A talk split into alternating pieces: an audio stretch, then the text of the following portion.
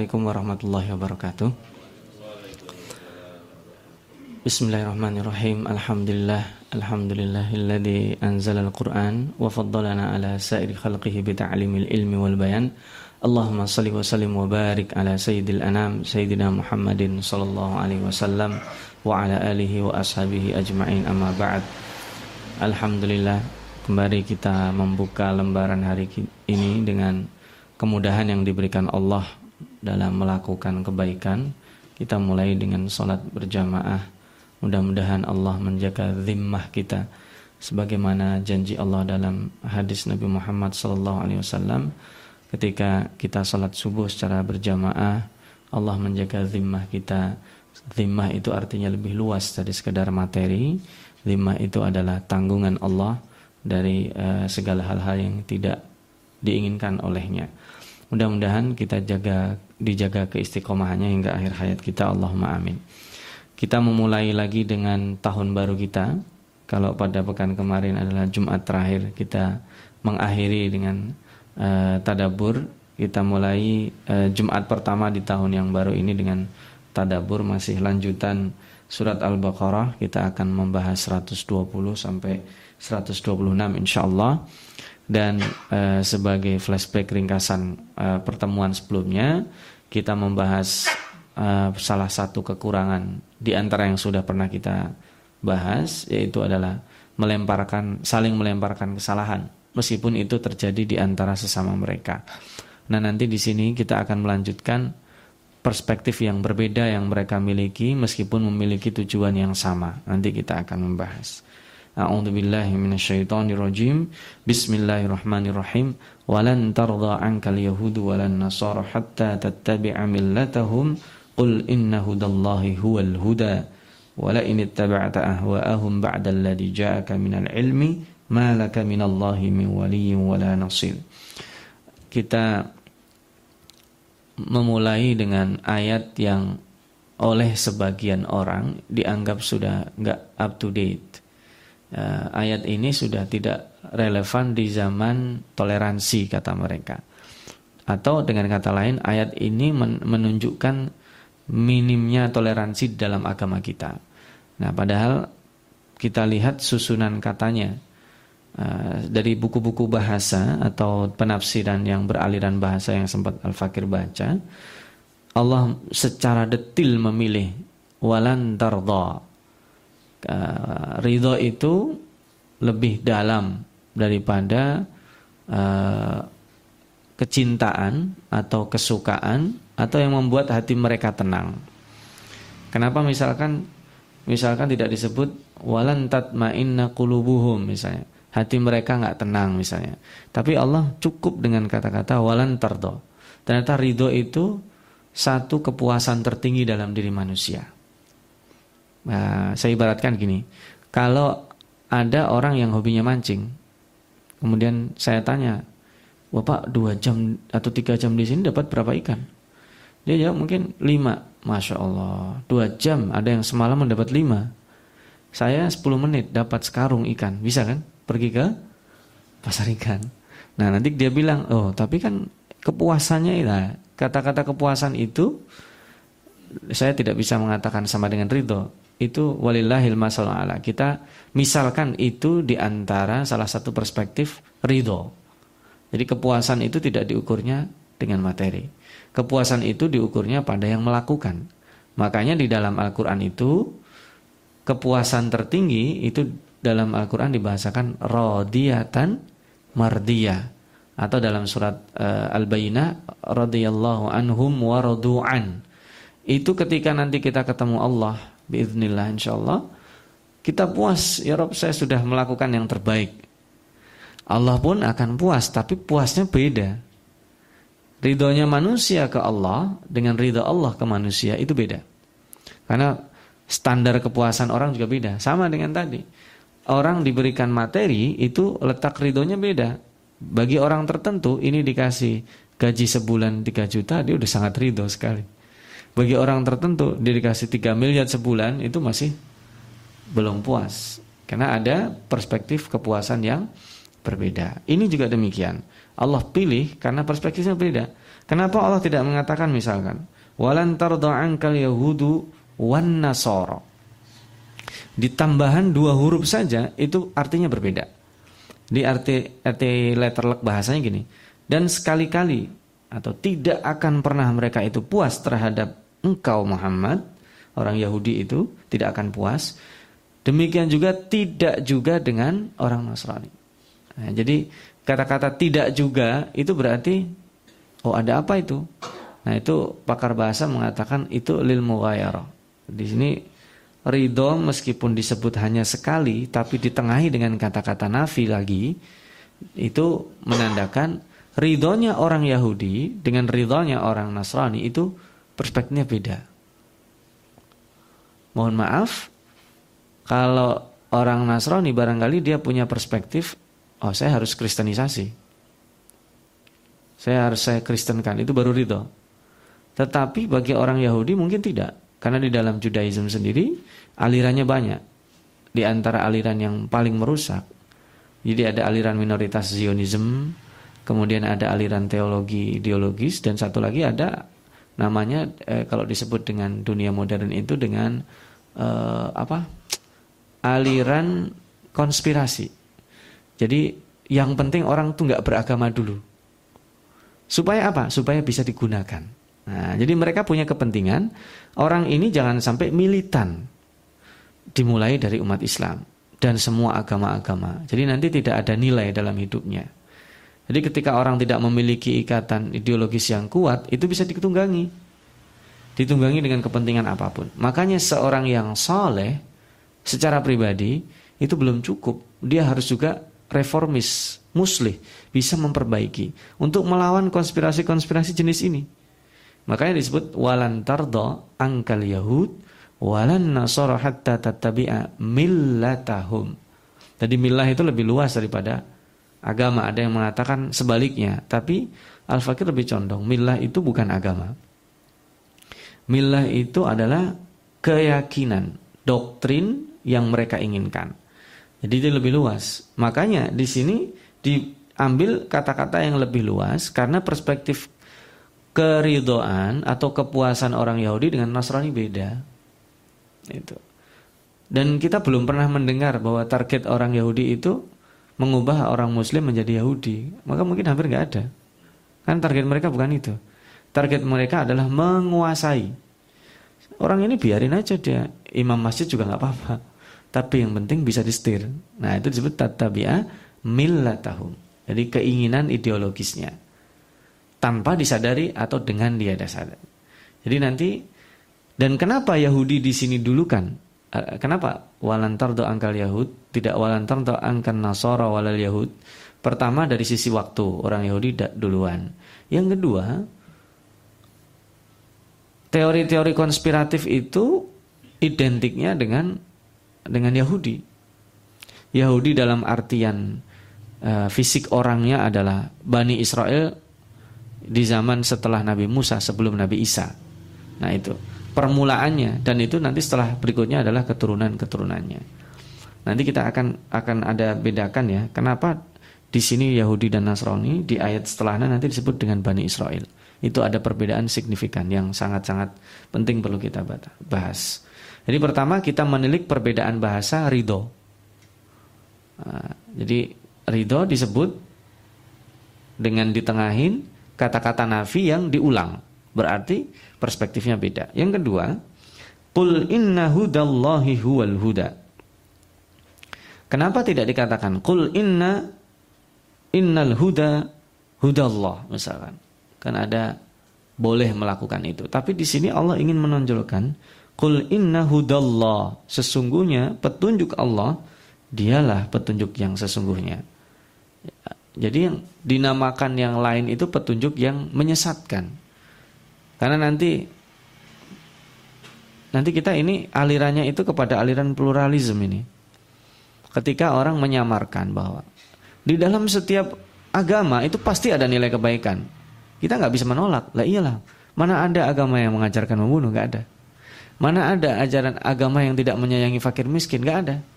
hampir semua agama, baik agama itu adalah turunan Yahudi, Nasrani, dan Islam dalam artian Musa, Isa, dan Nabi Muhammad, itu yang sering disebut dengan agama samawi, dikotomi yang sebenarnya kurang pas, dan agama-agama yang dimunculkan oleh manusia, aliran kepercayaan. Dia bertapa kemudian merasa mendapatkan sesuatu, menciptakan sebuah aliran. Itu ketika seseorang mengatakan pada hakikatnya semua agama itu sama, kita nggak bisa nolak, betul, dalam nilai-nilai kebaikan, tetapi ada nilai utama di dalam agama itu. Itu disebut dengan nilai uh, militansi ideologi.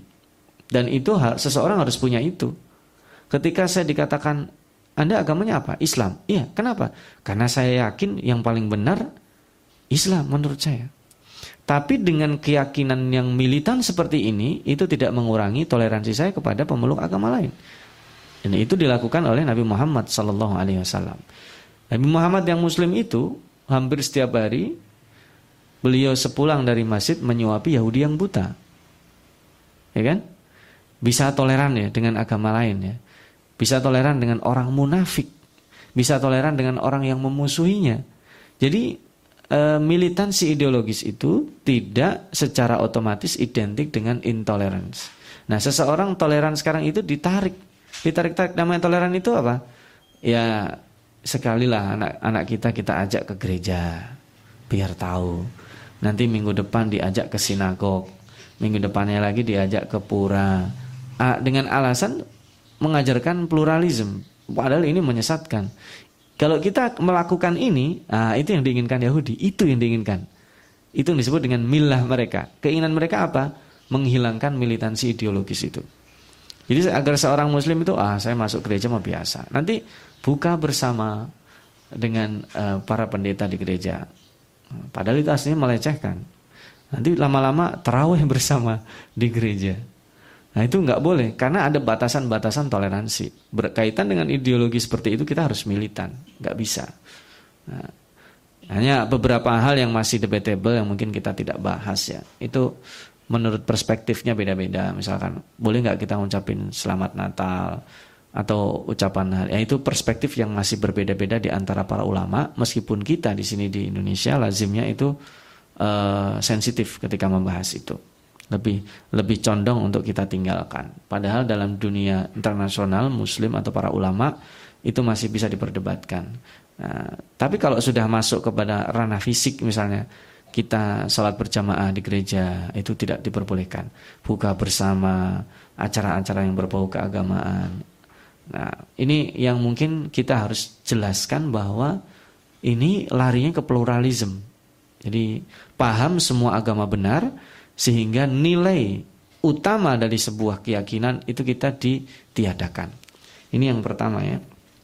Nah, makanya Allah ingin menunjukkan, kul inna hudallah. Saya ketika memeluk agama Islam ya, selain Islam salah. Itu harus. Lihat, bahkan jangankan yang pokok seperti ini. Imam Syafi'i apa katanya? Imam Syafi'i rahimahullah mengatakan, pendapat saya ini benar menurut saya, tapi kemungkinan salah ada. Wayah tamil.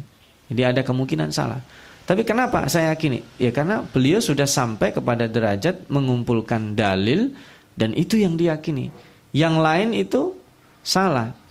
Tetapi tidak selamanya itu kalau untuk furu. Karena kan kadang ada yang berbentuknya pilihan kan. Ketika di zaman kita sekarang misalkan, zakat fitrah. Boleh nggak pakai nilai duitnya atau pakai, kalau Imam Syafi'i mengatakan pakai benda, makanan pokoknya. Kan akhirnya kan orang di zaman sekarang tidak terlalu militan. Kalau mau pakai yang itu boleh, pakai nilai juga boleh. Nah, berarti ini militansi. Oh salah, ini bukan militansi. Ini yang disebut dengan pilihan. Pilihan di dalam bermadhab tetapi berdasarkan keyakinan. Ada kalanya nanti perbedaan itu semuanya sama madhabnya. Seperti salah tata kuru misalnya. Dan sebagainya. Ada banyak permasalahan fikih yang tidak tidak pas kita kita bahas sekarang. Ini bahasanya adalah ideologis. Kalau ideologis tidak ada disebut dengan istilah uh, oh saatnya kita toleran. Toleran itu Anda mau sholat ya di masjid. Anda mau beribadah umat Kristen ya tidak boleh kita ganggu. Tidak boleh kita misalkan dan sebagainya dan sebagainya. Nah ini kalau batasannya uh, ideologis seperti itu. tetap yakin bahwa Islam satu-satunya yang benar, itu harus kita miliki. Tetapi dengan militansi seperti itu, ideologi yang mengkristal tidak menghalangi kita menghormati orang lain. Itu dan sudah dilakukan oleh Rasulullah sallallahu alaihi wasallam. Lihat, wala init taba'ta ahwa'ahum. Ini semuanya kepada Nabi Muhammad loh, orang terbaik kita. Kenapa tidak dikatakan walan tardo angkum orang-orang yang beriman kalian, tapi angka satu saja. Itu karena simbolnya simbol terbaik, Nabi Muhammad yang terbaik. Tidak boleh, orang yang terbaik aja nggak boleh, yang bisa menjaga itu, apalagi orang yang mohon maaf kadang hanya masalah ekonomi sedikit dia tidak tahan, tidak tahan untuk sekedar ini ini fenomena ya. Saya tidak menyinggung satu umat tertentu di sebuah tempat karena minoritas di sana untuk perayaan sebuah hari besar agama non-Islam. Itu yang disewa itu pemuda-pemuda Islam. Itu ada. Dan itu mungkin secara nilai materi nggak banyak, tapi mereka tidak paham bahwa itu tidak boleh. Terjadi itu, saya ada beberapa beberapa kasus yang seperti itu, yang berarti mereka basic akidahnya nggak benar. Dan itu yang diinginkan oleh orang Yahudi pertama kali. Dan bukan berarti nanti Yahudi dan Nasrani yang lainnya tidak, yang lainnya juga iya. Tetapi yang paling pertama menginginkan tidak adanya militansi ideologis itu adalah orang-orang Yahudi. Dan itu propagandanya lewat berbagai cara. Kalau sekarang dunia modern mungkin lewat film ya. Lihat aja film-film produk Amerika Hollywood. Itu hampir tidak ada militansi ideologis. Kalaupun ada, itu perspektifnya adalah uh, desakralisasi. Supaya tidak ada kesucian dalam ideologi itu. Jadi larinya kepada ciri-ciri masyarakat perkotaan yang ya masalah keyakinan, ya punya saya-saya sendiri, situ punya situ sendiri. Itu betul, tetapi konteksnya bahwa uh, saya mau beragama apa aja emang gak apa-apa. Itu selera saja. No, salah kalau udah selera. Selera berbeda dengan keyakinan ideologi. Nah maka di sini wala ini taba'ta. Anda Muhammad kalau mengikuti mereka, lihat bahasanya bukan mengikuti mereka langsung. Wala ini taba'ta ahwa'ahum. Kenapa tidak Allah katakan wala ini taba'ta millatahum? Orang harusnya bertanya-tanya. Karena mila itu tertinggi. Keyakinan yang tertinggi itu disebut dengan uh, umum ya. Umum tapi tertinggi itu mila. Saya yakini. Ya, kan ada orang hobi yang sudah mendarah daging ya. Itu sudah bisa jadi agama dia. Orang kalau dua puluh empat jam main game, nah itu agamanya. Gitu. Agamanya main game. Orang uh, jadi hobi bukan sekedar kesukaan, tapi mengalahkan yang lainnya. Itu sudah menjadi mila. Dan milah itu ketika sudah seperti itu, yang bukan milah yang hudallah disebut dengan ahwa, keinginan. Wala init taba'ta ahwa atau hawa nafsu dalam bahasa kita. Ba'dalladhi ja'aka minal ilm, setelah Allah berikan kepadamu. Oh, diulang tiga kali. Angka ittaba'ta, kemudian ketiga ba'dalladhi ja'aka Muhammad, ja'aka minal ilmi, ilmu yang benar dari Allah, dimulai dari Al-Qur'an dan petunjuk kenabian. Apa kata Allah? Malaka, lagi diulang. Ancaman ini. Malaka minallahi min waliyin wala nasir. Sekali-kali tidak ada yang bisa menolongmu. Tidak ada yang bisa menjadi wali pelindungmu. Dari apa? Dari siksa dan murka Allah. Ini yang diancam bukan orang sembarangan, bukan kita. Tapi yang diancam adalah orang terbaik di antara kita. Ini satu. Yang kedua, Allah lanjutkan. Alladzina atainahumul kitaba yatlunahu haqqa tilawatih ulaika yu'minuna bih wa man yakfur bihi fa ulaika humul khasirun. Nah, ini para mufassirin berbeda pendapat, lebih dari tiga pendapat ini menafsirkan apa dan siapa yang dimaksud ini. Alladzina atainahumul kitab, yang Allah berikan kitab, mereka membaca dengan sesungguh-sungguhnya. Ulaika yu'minuna bih, mereka itu adalah orang yang beriman. Tafsirannya kan belum paham ya, kalau si terjemahkan letterak seperti itu kan. Ada yang mengatakan konteksnya ini bicarakan orang Yahudi. Jadi orang Yahudi yang betul-betul membaca kitabnya, mereka akan beriman. Itu artinya gitu. Jadi orang Yahudi yang betul-betul membaca kitabnya, mereka akan beriman. Tapi nanti dimentahkan sama Allah. Wa may yakfur bihi fa ulaika humul khasirun. Lah, barusan disanjung, kok ini diancam. Wa may yakfur bihi faulaika humul khasirun. Dan itu yang terjadi kebanyakan mereka gitu. Jadi kebanyakan mereka itu mengingkari bukan karena nggak baca, bukan karena nggak yakin itu benar. Berarti ada sesuatu yang lain. Tempo hari kita pelajari apa? Gengsi, iri, dan lain-lainnya yang uh, cerita tentang Jibril dan Mikael ya sudah pernah kita bahas di di sesi itu ya. Jadi yang menghalangi mereka bukan ketidaktahuan mereka terhadap Nabi Muhammad dan Al-Quran, tapi yang menghalangi adalah sesuatu yang lain gitu. Nah ini tafsiran pertama. Tafsiran yang kedua mengatakan alladzina atainahumul kitab. Alkitab di sini adalah Taurat atau Injil. Jadi larinya masih ke atas Yahudi dan Nasrani. Yatlunahu ulaika yu'minuna bi. Ini maksudnya alladzina orang-orang tertentu yang sudah beriman. Kalau tadi kan yang ba- yang baca betulan dia beriman. Terus yang ketiga, ini cepat saja karena hanya perbedaan pendapat melihat ini. Menurut Ikrimah ya, atau sebagian uh, tabi'in itu mengatakan ini yang dimaksud alladzina atainahumul kitab ini sahabat Rasul. Alladzina atainahumul kitab berarti kitab di sini bukan Taurat dan Injil. Kitab di sini adalah Al-Qur'an. Nah, yatlunahu haqqa tilawah. Bahasanya di sini tilawah. Yatlunahu haqqa tilawah. Makanya orang yang membacanya itu tilawah, maka kemungkinan besar bergetar hatinya itu tinggi. E, gini, ada naudzubillah kalau kita yang paling buruk itu kan pernah kita bahas ya. Matsalul mu'min alladzi yaqra'ul Qur'an kamatsalil utruja. Jadi orang mukmin yang baca Al-Qur'an itu seperti buah utrujah. Rihuha thayyibun wa ta'muha hulwun. Baunya wangi, rasanya enak.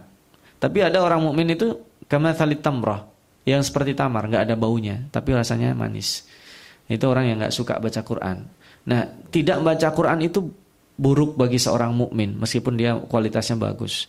Nah, ada jenis bacaan kalau saat kita baca itu enggak ada sinyal hati kita. Saya ngejar target yang penting saya hari ini selesai baca. Nah, itu masih bagus sebenarnya, tapi kurang sinyalnya, tidak diperbaiki sinyalnya, letak sinyal itu nggak ada. Makanya sebelum kita membaca Al-Quran, bukan disunahkan, dianjurkan kita untuk bertawakal supaya nyambung ke kita.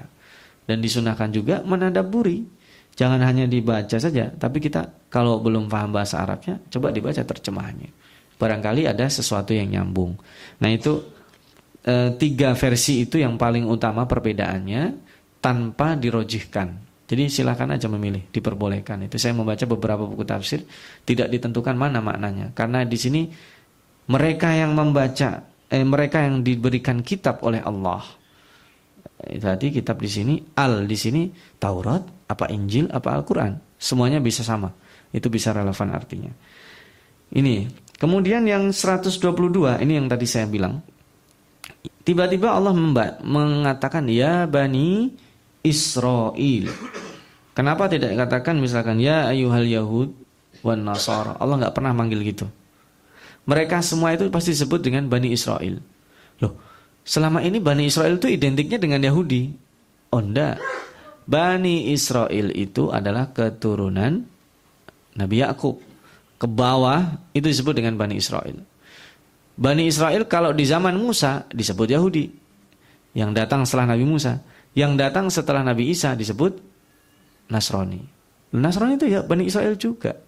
Makanya nantinya ketika orang Yahudi sekarang di Israel itu rasis, negara yang berdasarkan ras tertentu, mereka mengatakan Israel, lah orang-orang Nasrani itu juga punya punya apa istilahnya? Terahnya itu kan terah Israel juga.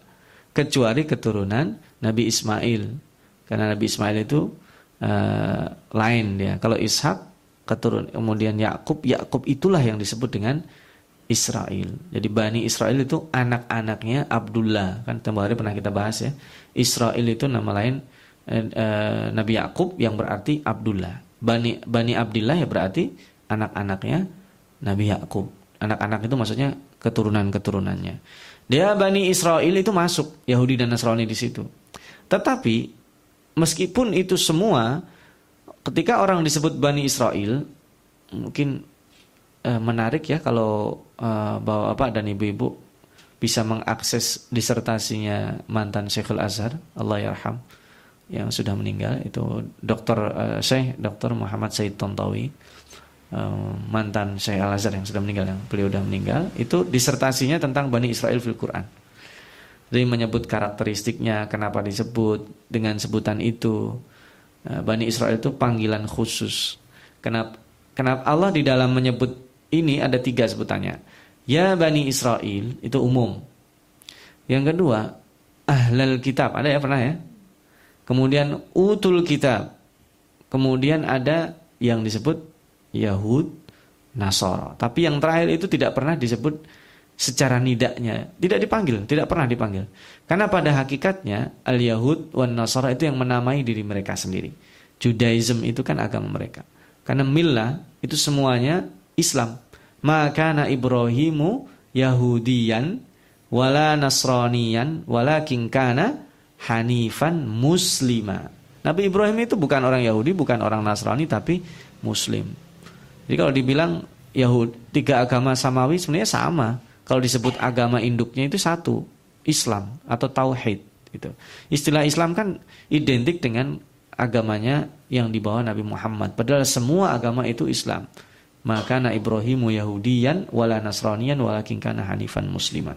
Itu nanti lain kali kita bahas. Nah, Bani Israel itu uzkuru ni'mati, coba kamu ingat-ingat nikmat yang kuberikan kepada kalian, allati an'amtu 'alaikum wa anni faddaltukum 'alal 'alamin, dan aku lebihkan kalian di antara orang-orang yang ada di zaman kalian. Al-'alamin di sini alif lamnya bukan seluruh uh, waktu, bukan sepanjang waktu, tapi khusus di zaman kalian.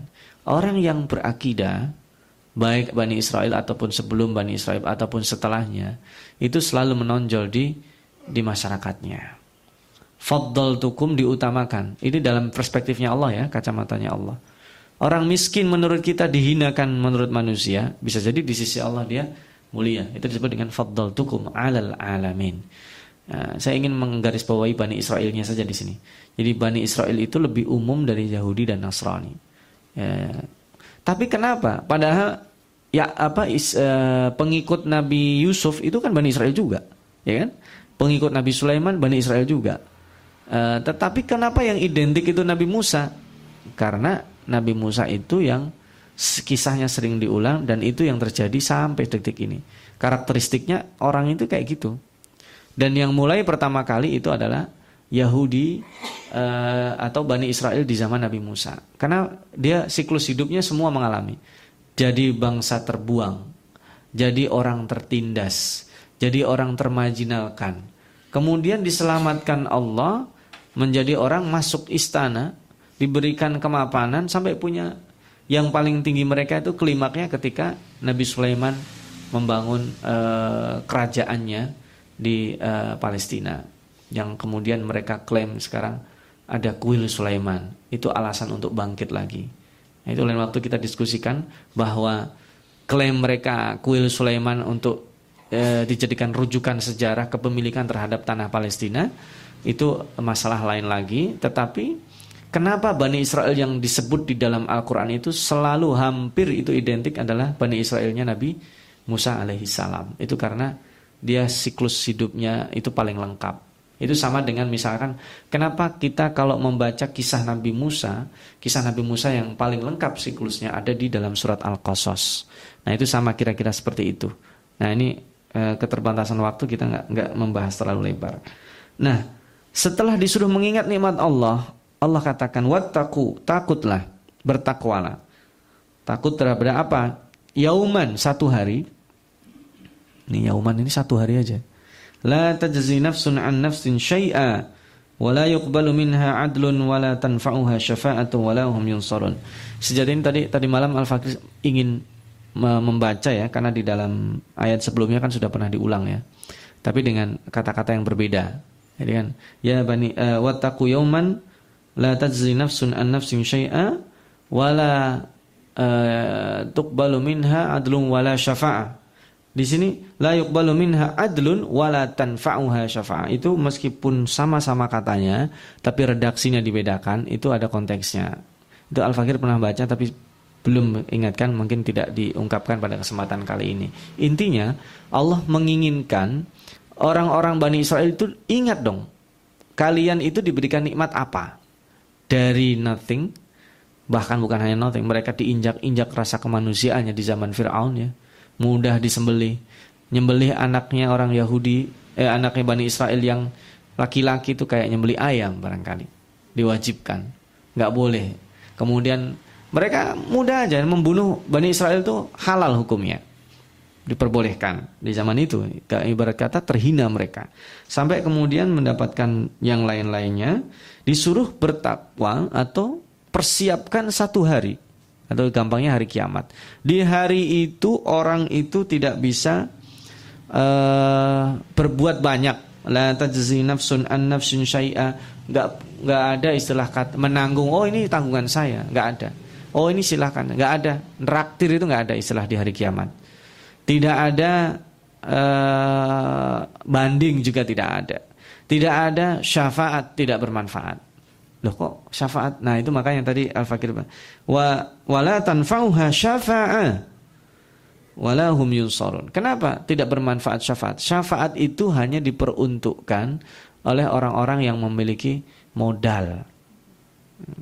Ibarat kata gini, uh, sholat wajib itu kan bolong-bolongnya ditempel dengan sholat sunnah atau ibadah wajib. Nah kita ibadah wajibnya nggak ada, tapi sholat sunnahnya aja. Nah itu salah prioritas. Kita punya tembelannya, tapi yang mau ditempel nggak ada. Berguna nggak itu tembelannya? Nggak berguna. Gitu. Maksudnya syafaat itu kan dia menembel, tembelannya harus ada. Apa? Nah itu banyak. Iman. Syafaatul uzma itu adalah Rasulullah shallallahu alaihi wasallam. Itu pun atas izin Allah. Siapa saja yang boleh disyafaati Rasul, itu yang menentukan bukan Rasul, tapi Allah. Syafaat nanti juga ada amal baik. Syafaat juga ada kalanya teman. Pekan lalu kalau tidak salah pernah saya singgung ya, atau beberapa pekan lalu, pertemanan yang soleh itu bisa memberi syafaat. Karena nanti di hari kiamat ketika setiap orang sudah masuk surga, saring berziarah, dia akan bilang, mana saudara kita? Kok si A gak ada? Ditanya sama malaikat penjaga, udah dicari di semua komplek di surga, ditanya gak ada. Ah, coba cari di neraka, jangan-jangan di neraka. Dicari ternyata betulan ada di neraka. Nah karena syafaat orang-orang soleh itu, orang yang di neraka tadi bisa diangkat uh, masuk surga dengan syafaat. Itu pun dengan izin Allah. Lalu kenapa di sini wala tanfa'uha syafa'ah? Karena tidak memiliki modal. Modalnya apa? Iman.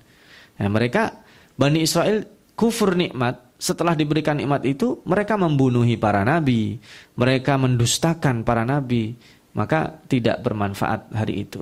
Syafaat itu meskipun bermanfaat ketika ada modalnya. Nah ini cerita Bani Israel sampai di sini selesai. Allah e, pindah dengan cerita lain. Wa idzibtala Ibrahim rabbuhu bikalimatin fa'atammahu. Ketika Nabi e, Ibrahim diberikan cobaan dengan kalimat, tapi Nabi Ibrahim bisa menuntaskannya. Di sini penafsiran kalimat banyak.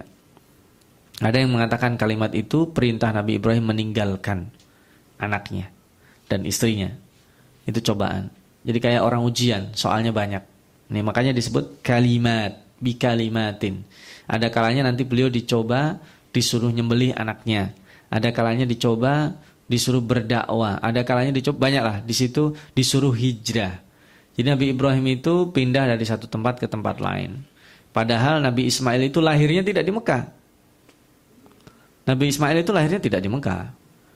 Ada yang bilang lahirnya di Mesir, ada yang bilang lahirnya di Palestina, sama dengan adiknya, adiknya Ishak. Uh, Ishak hampir bisa dipastikan lahirnya di Palestina. Nah, baru dari situ anak yang masih orok itu disuruh naruh di tempat yang sama-sama kita sudah tahu itu, di Madinah. Tidak ada kehidupan di sana, diperbolehkan. Nah, itu ada yang bilang kalimat itu include itu semua, cobaan-cobaan hidup Nabi Ibrahim. Dan Nabi Ibrahim itu cobaannya sangat berat. Kita kurang e, mendramatisasi atau kurang memvisualisasikan cobaan itu sehingga tidak terasa berat. Coba bayangkan seorang suami setelah menanti anak bertahun-tahun lamanya, sampai bisa hampir bisa dikatakan hampir tidak harapan punya anak, begitu punya anak disuruh ninggalin. Itu kan alasannya bukan alasan manusiawi, itu ala, alasan Allah. Alasan ada yang sebut uh, supaya istri pertamanya nggak cemburu kan, alasan manusiawi itu. Tapi itu tidak itu, alasan utamanya bukan itu. Alasan utamanya adalah itu perintah Allah untuk menyebar bibit-bibit kebaikan. Itu cobaan yang berat itu. Cobaan kedua setelah ketemu disuruh nyembelih nih anak. Berat kan? Disuruh meninggalkan, kemudian setelah ketemu disuruh nyembelih. Itu yang paling terberat. Ada banyak cobaan beliau itu. Dan dimulai dari sejak uh, dalam tanda kutip melawan bapaknya. Padahal pada saat itu belum jadi nabi. Kemudian itu pun karena birrul walidain dia mendoakan bapaknya, ditegur lagi sama Allah kan. Berat itu. Ya Allah ampuni bapak saya. Oh enggak boleh. Jadi memintakan ampunan kepada uh, orang tua, tapi dia non-muslim, itu tidak boleh. Kalau dia masih hidup, doanya adalah dimintakan hidayah, tapi bukan ampunan. Tapi kalau, ya Allah ampuni bapak saya, ampuni ibu saya, yang dia tidak seakidah sama kita, itu tidak boleh. Nah, tapi kalau mendoakan ketika dia masih hidup, ya Allah berikan hidayah supaya dia masuk Islam, nah, itu diperbolehkan. Nah, tapi kalau doa ampunan nah, tidak ada, tidak boleh. Nah, qala inni ja'iluka linnasi imama. Nah, karena itulah dia lulus ujian dijadikan imam. Kata yang dipilih menarik. Tempo hari pernah kita diskusikan ya. Uh, dengan Pak Johan sempat kita diskusi ya, imam. Imam itu berhubungan dengan amam, dengan umumah. Berhubungan dengan depan. Jadi orang yang selalu berdepan, imam gak ada yang di belakang. Imam itu pasti tempatnya paling depan. Depan ya, amam dan umumah, keibuan, mengayomi. Nah, makanya ibu juga gitu. Umumah itu berhubungan dengan depan, selalu di depan dan mengayomi. Dan tidak harus itu ibu, imam itu laki-laki. Ibu perempuan, tapi itu berkorelasi ketiganya. Nah ini yang dipilih Allah menarik itu kata-kata imam. Inni ja'iluka linnasi imama. Menjadikan Nabi Ibrahim itu imam. Imam bagi keluarganya dan bagi masyarakat setelahnya. Makanya di dalam surat Ali Imran disebut innallaha astafa Adama wa Nuhan wa ala Ibrahim. Di ala Ibrahim itu kan keluarga secara, tapi nanti keluarga itu ada yang paling dicontoh siapa? Itu imamnya Nabi Ibrahim. Nabi Ibrahim mengatakan qala wa min dzurriyyati. Itu doanya. Yang jangan jadi ini imam jangan saya saja ya Allah. Wa min dzurriyyati. Maka kemudian Allah kabulkan doanya. Di surat Ali Imran itu disebutnya bukan person. Innallaha astafa Adama wa Nuhan wa ala Ibrahim. Yang jadikan pemimpin itu, jadikan contoh adalah keturunan-keturunan Nabi Ibrahim. Qala la yanalu ahdiz zalimin. Tetapi ini tidak berlaku bagi keturunannya yang zalim. Nah, itu berarti menandakan nanti akan ada keturunan Nabi Ibrahim yang zalim. Nah, yaitu Yahudi kan keturunan Nabi Ibrahim juga. Ya, sama. Nah, itu satu. Yang kedua, wa ij'alnal baita matsabatan lin-nasi wa amna wattakhidhu min maqami Ibrahim musalla. Ini kisah tentang ini ya, uh, Masjidil uh, Haram. Uh, wa ihidna ila Ibrahim wa Ismaila an tahhira baitiya lit-ta'ifina wal-'akifina war-ruk'is sujud. Jadi nanti beliau kembali uh, membangun Ka'bah. Jadi kata-kata pekan depan insyaallah. Nanti di ayat seratus dua puluh tujuh Allah mengatakan wa idh yarfa'u. Jadi Masjidil Haram itu siapa yang membuat pertama kali? Masjid tertua di muka bumi ini. Menurut hadis Masjidil Haram itu yang membuat adalah Nabi Adam. Tapi masjid itu artinya bukan fisik, tempat sujud. Jadi ibaratnya yang beli sajadahnya, yang gelar sajadahnya itu siapa? Nabi Adam alaihissalam. Masjid pertama tertua di dunia. Kemudian masjid kedua tertua adalah Masjid Al-Aqsa. Nah, pertanyaannya, yang bangun fisiknya siapa? Yang bangun fisiknya adalah Nabi Ibrahim. Karena nanti disebut di ayat, insya Allah kita bahas pekan depannya. Wa idh yarfa'u, dia meninggikan. Kalau kata-kata meninggikan berarti kan ada bangunan fisiknya. Kalau Nabi Nabi Adam itu mungkin mengajak semua anak keturunannya itu sholat di situ. Karena sebelum Nabi Muhammad, masjid itu adalah tempatnya khusus. Kalau kita sedang berada di taman A, nggak boleh kita sholat di situ. Itu sudah kekhususan Nabi Muhammad. Jadi Nabi Muhammad diberikan karakteristik salah satunya ju'ilat liyal ardu masjidah. Allah menjadikan masjid bagiku itu ya semua tempat. Kita sedang berada di tengah lapangan bola, datang waktu sholat mau sholat di situ boleh. Kalau di zaman sebelum Nabi Muhammad nggak boleh. Harus pergi ke masjidnya, ke tempat yang sudah dikhususkan untuk sholat beribadah. Nah itu e, di sini disuruh kita menjadikan makam Ibrahim, bukan makamnya ya, jangan salah tafsir juga, berarti nanti, oh berarti makamnya si A bisa kita buat masjid. Nah itu nanti debatable lagi. Ada yang, oh itu bid'ah, nggak boleh. Karena emang nanti ada larangan, kita nggak boleh sholat di atas makam. Makanya kalaupun menjadikan makam, itu sebaiknya makam itu di luar area masjid. Itu yang paling, yang eh, pendapat yang paling rajih. Tapi misalnya kita kan memuliakan orang yang soleh nih. Kemudian orang soleh tersebut kita buat masjidnya, berjasa penyebaran Islam di situ. Nah, sebisa mungkin itu memang tidak ada di area masjid, dan itu yang uh, sunnah-sunnah para pendahulu kita, makam itu di luar, sehingga kita sholat itu bukan sholat di atas makam, tidak diperbolehkan sholat di atas makam. Nah ini kata-kata wattakhidhu min maqami Ibrahim musalla, di situ bukan makamnya, berarti di area di sekitar itu sebagai tempat sholat, yaitu Masjidil Haram. Dan itu simbol makam Ibrahim itu ada di situ apa? Ya kita nggak tahu. Kan nanti kalau kita haji, bapak-bapak kan ada makam Ibrahim, ada Hijri Ismail, kemudian makam Ibrahim dikasih tanda, kita sholat di situ khusyuk banget. Benarkah itu makam Ibrahim? Nah itu yang pertanyaan berikutnya yang harus kita selidiki. Nah, wattakhidhu min maqami Ibrahim itu diantara, itu dijadikan stimulus bahwa di sekitar itu memang Allah muliakan tempatnya.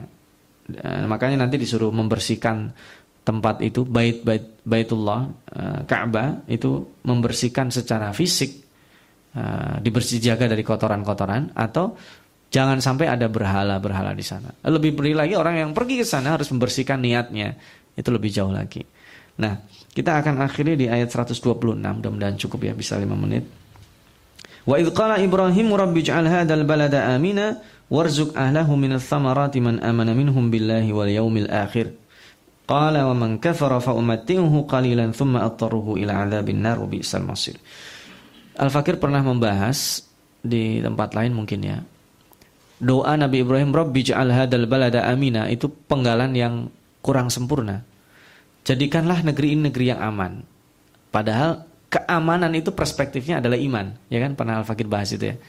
Jadi Rabbi ij'al hadzal balada amina wajnubni wa baniya an na'budal asnam, itu surat Ibrahim ayat tiga puluh lima ya. Itu eh, silakan dicek. Lalu yang menarik di sini, kenapa di sini kok tidak dikaitkan dengan ideologi? Jadi kita bahas, kita baca ya.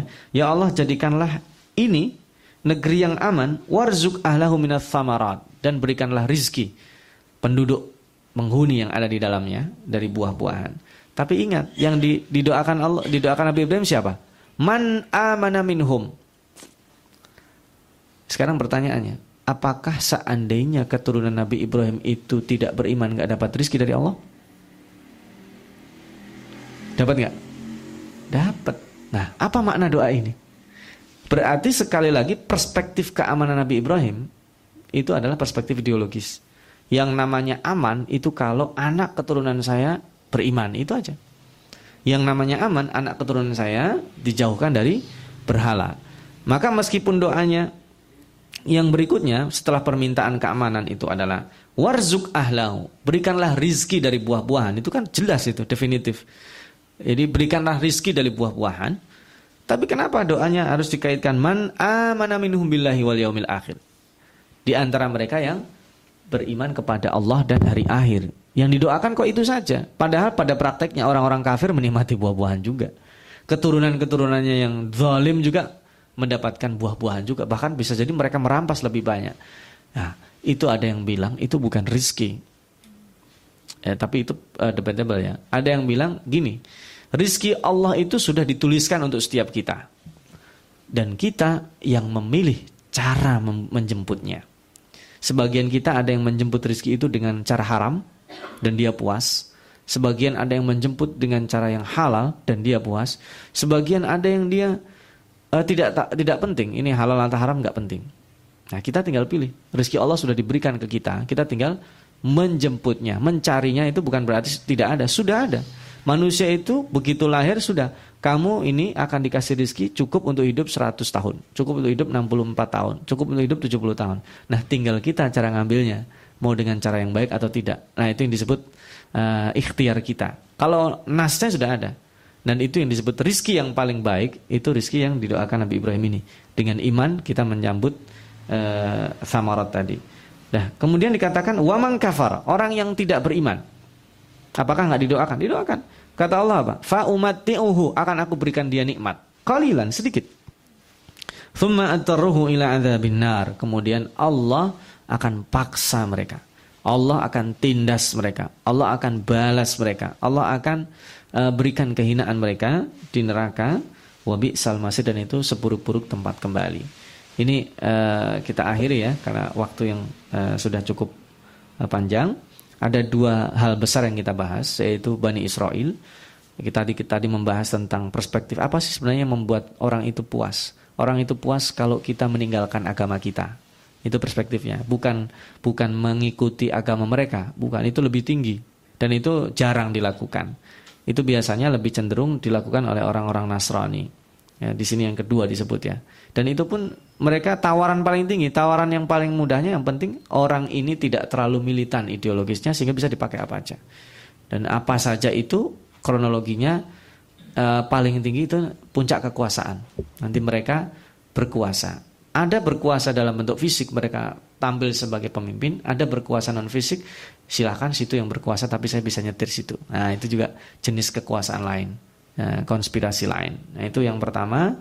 Kemudian siapa yang beriman itu uh, identik dengan membaca Alkitab atau Al-Quran. Kalau itu tafsirannya adalah tafsiran Alladzina atainahumul kitab, Alkitabnya diterjemahkan sebagai Al-Quran. Kemudian yang ketiga itu korelasi penyebutan Bani Israel dan perintah Allah untuk menyiapkan bekal pada hari kiamat. uh, Di tema kedua itu Allah membahas tentang Nabi Ibrahim, yang nanti kelanjutannya akan dibahas pada uh, pertemuan berikutnya, yaitu keutamaan Nabi Ibrahim yang dijadikan imam. Imam itu setidaknya mengoleksi tiga makna penting. Al-umumah, keibuan atau mengayomi, atau e, menenangkan orang, itu disebut dengan umumah. Punya masalah didengerin, itu umumah. Sedih, dibuat sedihnya berkurang, itu umumah. Takut, diselimuti, kayak Khadijah menyelimuti Nabi Muhammad, itu disebut umumah. Amam, dia selalu di depan, tidak pernah di belakang. Imam itu selalu tempatnya amam, di depan. Dan imam, dia adalah mengumpulkan dua makna itu. Jadi tiga, imam, umumah dengan amam itu memiliki korelasi yang sangat kuat. Nah, Nabi Ibrahim kemudian mendoakan keturunannya yang beriman saja yang didoakan. Yang tidak beriman tidak didoakan, tapi bukan berarti tidak mendapatkan rizki dari Allah. Tetapi rizki yang betul-betul uh, halal dan berkah itu yang dihasilkan dari pancaran akidah yang paling dalam. Ini yang bisa Al-Fakir sampaikan pada Tadabur seratus dua puluh sampai seratus dua puluh enam. Mudah-mudahan bermanfaat. Barangkali ada lima menit sebelum kita tutup, nanti kita bisa dialogkan. Sementara saya akhiri itu dulu. Kurang lebihnya mohon maaf. Jazakumullah khairan. Assalamualaikum warahmatullahi wabarakatuh.